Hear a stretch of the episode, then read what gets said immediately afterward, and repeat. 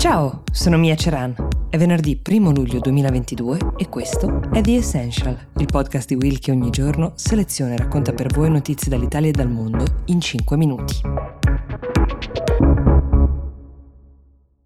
Nella giornata di ieri è iniziata a circolare questa foto scattata al Museo Prado di Madrid, dove si è tenuto un incontro dei leader della Nato. Parleremo bene domani di che cosa sia uscito da questo incontro, ma mentre tutti ad un certo punto, in una pausa culturale, erano intenti ad ammirare i dipinti di questo celebre museo, Mario Draghi si è defilato, si è seduto su una panca del museo parlando al telefono, come uno che si defila da una cena perché riceve una telefonata importante, come un commensale che risponde al telefono mentre tutti gli altri sono affaccendati insieme, magari perché ha problemi a casa. È una foto che si presta a diverse interpretazioni, per questo ovviamente è diventata subito un meme, ma di fatto Draghi, che dal vertice di Madrid è rientrato prima del previsto, qualche problema a casa ce l'ha, tanto che l'indomani ha incontrato il presidente Mattarella al Quirinale, sia per raccontargli degli incontri importanti degli ultimi giorni, cioè il vertice NATO, ma anche il Consiglio europeo che si sono svolti in rapida sequenza, ma anche per riferire sulla composizione della maggioranza di governo, dopo che la scissione nel Movimento 5 Stelle, quella di cui vi avevo parlato, ricorderete la settimana scorsa, ha creato qualche preoccupazione, ricorderete che il leader del movimento è Conte, mentre Di Maio, lo scisso, se così vogliamo chiamarlo, è il filo governativo, quello che vuole sostenere Draghi, quindi il tema era capire se tutto il Movimento 5 Stelle può continuare ad essere considerato un alleato di governo o meno. Per ora pare che la risposta sia sì. Prima di quella di Draghi, in disparte al Prado, un'altra fotografia scattata al vertice NATO è girata molto, forse più all'estero che in Italia, a dire il vero, è quella che immortala il premier ungherese Orbán, che possiamo definire senza timore di smentita il più omofobo tra i leader europei, seduto accanto al marito del primo ministro lussemburghese Xavier Bettel, ovvero Gauthier Destenet, primo uomo di una coppia gay di cui fa parte un primo ministro in Europa. Ora si dibatte ancora su se il sitting, ovvero l'arte di scegliere chi sarà seduto accanto a chi in una cena formale, sia stato casuale o meno. C'è chi sostiene fosse una piccola provocazione, quasi per celebrare il mese del Pride che si sta concludendo. C'è chi pensa invece che sia stato soltanto il caso. Il cerimoniale del Palazzo Reale Spagnolo, dove si teneva la cena,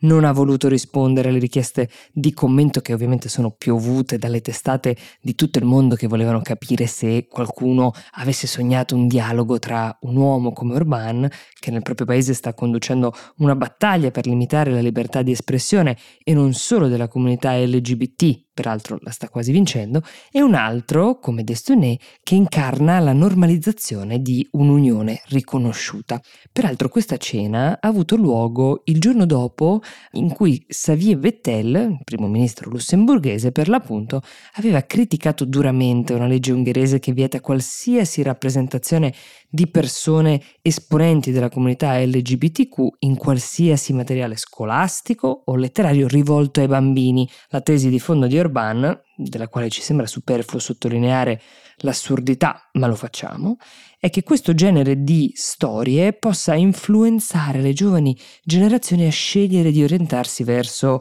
l'omosessualità o altri orientamenti non tradizionali, tra virgolette. Bettel, che ha sposato il proprio compagno nel 2015, pur essendo una persona discreta, è diventato chiaramente un punto di riferimento, essendo il primo leader europeo a sposare una persona dello stesso sesso, si è sentito di commentare questa legge proposta da Orban, essere condannati a livello nazionale, essere considerati non normali, è un pessimo esempio, se non addirittura un pericolo per i più giovani, ed è non capire che essere gay non è una scelta. Queste sono state le parole di Bettel su Orban, ma quali siano state le parole tra Orban e il marito di Bettel a quella cena, invece, non è dato sapere.